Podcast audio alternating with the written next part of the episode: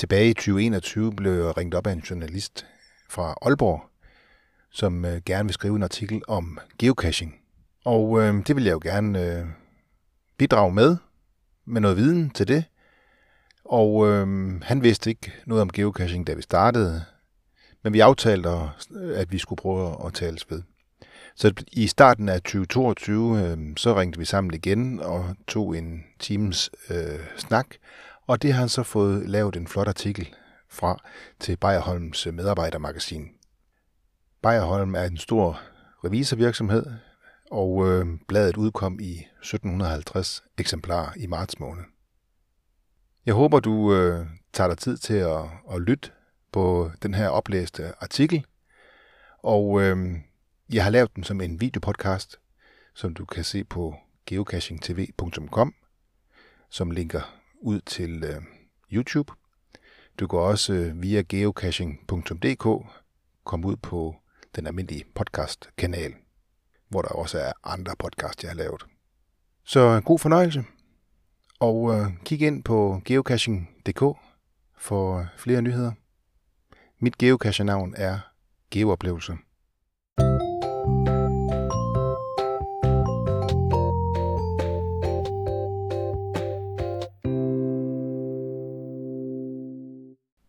Artiklen er skrevet under sektionen Kom godt i gang af journalist Thomas Møller, og overskriften er Moderne skattejagt. Glem alt om guldende skattekort på sammenrullet pergament. I en digital tidsalder foregår skattejagt med en mobiltelefon eller en robust håndholdt GPS-modtager. Den populære fritidsaktivitet kaldes geocaching.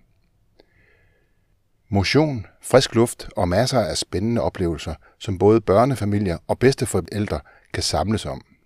Det er opskriften på en god dag med geocaching, hvor du får udfordret dit indre kompas og din stedsans.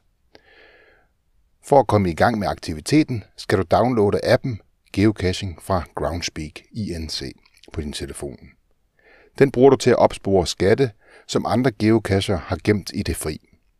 Det gør du ved at finde frem til slutkoordinaterne på skattebeholderne, også kaldet cacher, i det område, hvor du opholder dig. Skatten kan bestå af en lille vandtæt boks, der ud over en logbog og måske en blyant også kan indeholde små bytteting. I logbogen skriver du dit geocaching alias og den dato, hvor du fandt skatten. Siden logger du dit fund elektronisk via appen eller på hjemmesiden geocaching.com, hvor alle skatte i dag er registreret. Man skal ikke lade sig forlede af udtrykket skatte. Typisk er der tale om små, ubetydelige ting. Det er altså ikke selve skatten, men jagten på den, der er ideen med denne fritidsfornøjelse. Når man har fundet en skat og skrevet i logbogen, kan man vælge at bytte nogle af tingene til noget af samme værdi. Herefter reetablerer man skatten nøjagtigt, som man fandt den. Hvis der ligger en geocoin med et unikt nummer eller en travelbog i skatten, kan man tage den med sig og placere den i en anden skat hvor den kommer et skridt tættere på at fuldføre dens mission. En mission kan være at rejse fra skat til skat hele vejen til Nordkap. På den måde kan en geocoin eller en lille bamse med en travelbog nummerplade rejse rundt i hele verden, og den rejse kan følges på hjemmesiden geocaching.com. Millioner af skatte. Med geocaching-appen får du adgang til flere millioner skatte verden over – Appen og medlemskabet er gratis, og du kan hente den til Android i Google Play og til iPhone i App Store. Derefter opretter du en konto, og det kan du gøre enten i geocaching-appen eller på hjemmesiden geocaching.com, hvor du også vælger øh, dit alias i geocaching-universet. Når du går på skattejagt, skal du sørge for, at din telefons lokalitetstjenester er slået til, og det vil appen hjælpe dig med. Når du har oprettet en konto, vil du med det samme få adgang til et kort, der viser de skatte, der er gemt i lokalområdet, hvor du befinder dig. Skattene ligger gemt bag de grønne ikoner på kortet. Når du på et tidspunkt selv vil gemme en skat, kan du bruge geocaching-appen på din telefon til at registrere slutkoordinatet. Herefter opretter du skatten på hjemmesiden geocaching.com. Sørg for at finde et spændende gemmested, der kan give andre skattejæger en god oplevelse. Det kan for eksempel være et naturskønt område, eller et område, der har en spændende historie. Rigtig god skattejagt. Overskriften på næste side er begyndte i USA. Geocaching tog sin begyndelse i år 2000, fortæller den erfarne danske geocacher Jan Hynneke, der har geocaching.dk, som giver en rigtig god indføring i geocaching-universet. Jan Hynneke fortæller, at det var computerkonsulenten Dave Ulmer fra Oregon, der fik ideen til geocaching. Der havde i mange år været satellitter i omløb omkring jorden. De var til militært brug, og derfor var man i USA nervøse for, at fjerne de fejlkoder, der med vilje forringede nøjagtigheden til 100 meter. Men det var muligt at tillade ned til 10 meters nøjagtighed ved at slukke for Selected Availability.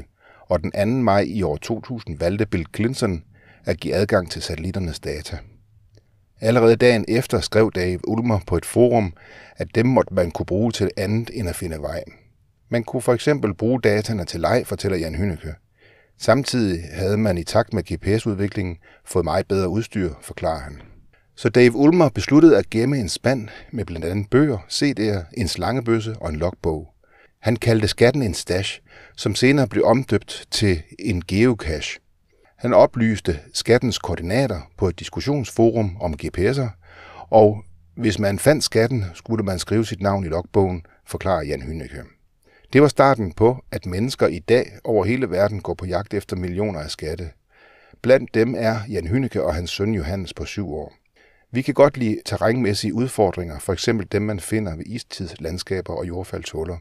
Det er kvalitetstid for far og søn, især når han får mulighed for at finde skatten, siger Jan Hynneke. Bliv klogere på geocaching-universet på Jan Hynnekes hjemmeside www.geocaching.dk. Og så er der et billede af mig, Jan Hynneke, alias Geooplevelser, fremviser en skat. Fakta. Der er omkring 33.000 skatte i Danmark. Der kan nemt være 10-20 skatte inden for en radius på 5 km. Afstanden mellem to skatte skal som minimum være 161 meter, ellers bliver skatten ikke godkendt. I København ligger skattene så tæt, at det er svært at placere nye skatte. Husk, når du geocacher med din mobiltelefon, kan du risikere at tabe den i vand eller beskadige den, hvis du skal op i et træ for eksempel. Overvej som alternativ at købe en outdoor GPS til 1200 kroner. Hvis du er afsted en hel dag, kan det være en god idé at medbringe en lille powerbank eller batterier, en blyant, en notesbog, bytteting, en lommelygte og eventuelt et par handsker. Husk korrekt påklædning og fodtøj.